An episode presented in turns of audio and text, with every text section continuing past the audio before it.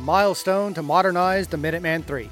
With your Air Force News, I'm Staff Sergeant Jason McCasland. No significant impact.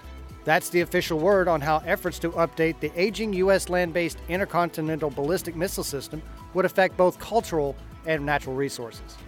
The final environmental assessment for the new ground based strategic deterrent test program, or GBSD, cleared sites at Hill Air Force Base, Utah, and Vandenberg Space Force Base, California. The range at Kwajalein Atoll in the Pacific Ocean was included in the analysis. The range will be part of test demonstrations for GBSD and the Minuteman III.